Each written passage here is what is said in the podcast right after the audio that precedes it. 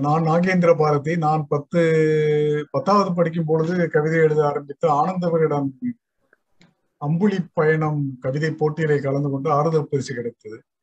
அது தவிர அப்பொழுது நூலகங்களிலே ராப்பி சேதுப்பிள்ளையினுடைய நூல்களை படித்து கவிதை எழுதும் ஆர்வம் அந்த எதுகை மோனை எழுதும் ஆர்வம் எல்லாம் வந்தது. தமிழாசிரியரும் ஊக்குவித்தார். இப்படியா அப்பொழுது அவ்வப்பொழுது தோன்றுவதையெல்லாம் கதை கவிதை கட்டுரை என்று எழுதி வைத்துக் கொண்டு சில பத்திரிகைகளுக்கு அனுப்பி அவற்றில் குங்குமம் ராணி கணையாளி போன்ற பத்திரிகைகள் எல்லாம் கவிதை கதைகள் கட்டுரைகள் வெளிவந்துள்ளன. இப்பொழுது அதன் நடுவிலே வங்கியில் வேலை பார்த்த பொழுதும் கணினித்துறையில் வேலை பார்த்த பொழுதும் ஆங்கிலத்திலும் சில கவிதைகள் எழுதி அவற்றை எல்லாம் இந்த கொரோனா காலத்திலே எல்லாவற்றையும் மின் புத்தகங்களாக போட்டு விட்டேன். அவை இரண்டும் சேர்த்து நூறு புத்தகங்களுக்கு மேல் வந்திருக்கு.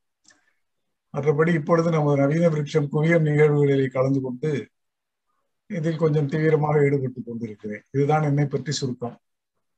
எனது கவிதை முதல் கவிதை கல்லறை கடிதம். உயிரோடு உழவும் உடல்களுக்கு கல்லறைக்குள் இருந்து ஒரு கடிதம். இங்கு எறும்பு கடிக்கும் போது வலிக்கவில்லை. மண் வந்து மூக்கில் முட்டும் போது திணறல் இல்லை. காட்சிகள் கண்களை சிரமப்படுத்தவில்லை. மேலிருக்கும் சப்தங்கள் கீழே இறங்குவதில்லை. கீழிறங்கும் தண்ணீரால் தும்மல் வருவதில்லை. எங்கும் இருட்டு எப்போதும் நிசப்தம். மண்ணுக்குள் மக்கிப்போய் கலக்கும் போது தன்னை இழக்கும் சுகம் கிடைக்கிறது.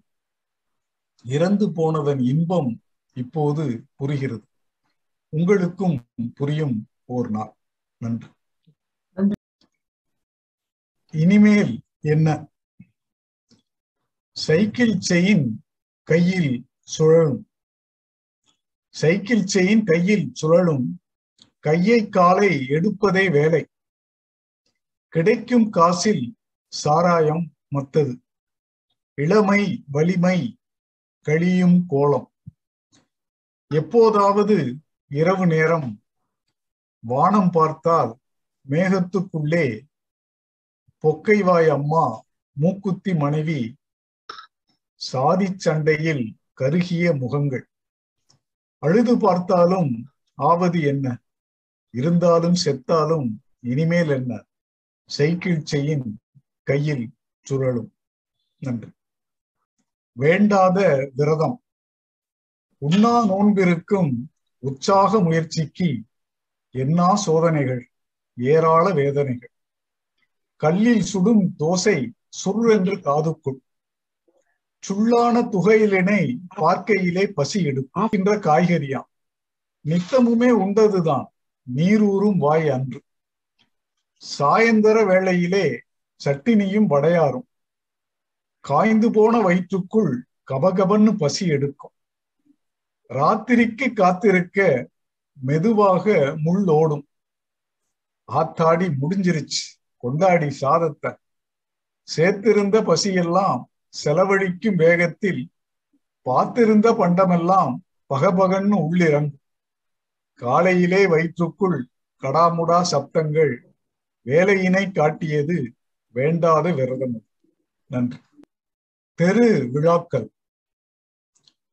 முளப்பாரி ஒயிலாட்டம் புலவைக்கு மழை காட்டும் வயக்காட்டு சடச்சி மூணு கல்லின் மேல் வைத்த வாசக்கரி வாசனையை வாங்குகின்ற முனுசாமி.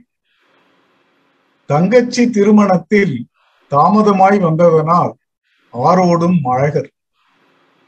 பிடித்து வைத்த களிமண்ணில் அமுக்கி வைத்த கண்களுடன் காத்திருக்கும் பிள்ளையார். ஊர்கூடி பொங்கலிட்டு அண்ணாந்து கைகூப்பும் சூடான சூரியன். வேல் குத்தி வீரிட்டு விரதத்தில் ஓடி வரும் பக்தனுடன் வேளம் மக்களோடு கலந்திட்ட அம்மன் சாமி அடைந்திட்ட கூட்டத்தை பார்த்திட்டு கோயிலுக்குள் குடியிருக்கும் சாமியெல்லாம் கூடி பேசி ஊர்வலமாய் வெளியேறும். நன்றி. தூங்கும் காடு. தூங்கும் காட்டை தொந்தரவு செய்யாது துடித்து களைத்து படுத்து கிடக்கிறது. இடியும் மழையும் வெடித்த வேகம் இரவும் பகலும் துடித்த சோகம். அருவி தண்ணீர் மலையை தேய்த்து அடியில் விழுந்து ஆராய் ஆனது. போட்டு புரட்டி எடுத்து போனது புல்லும் புதரும் மடித்து சாய்ந்தன. செடியும் பூவும் கசங்கி ஓய்ந்தன சேரும் மண்ணும் சிதறி குழம்பின. மரத்தின் கிளைகள் மடிந்து தொங்கின. வேரை அறுக்கும் நீரில் மூழ்கின. ஆடும் மயிலும் ஓடிப்போனது அணிலும் குரங்கும் வாடி போயின. சிங்கம் புலியும் குகைக்குள் சேர்ந்தன. சீரும் பாம்பும் புற்றில் ஊர்ந்தன. காற்றும் மழையும் அடித்து ஓய்ந்தன. காடும் கொஞ்சம் கண்ணை சாய்த்தது. தூங்கும் காட்டை தொந்தரவு செய்யாதே. துடித்து களைத்து படுத்து கிடக்கிறது. நன்றி.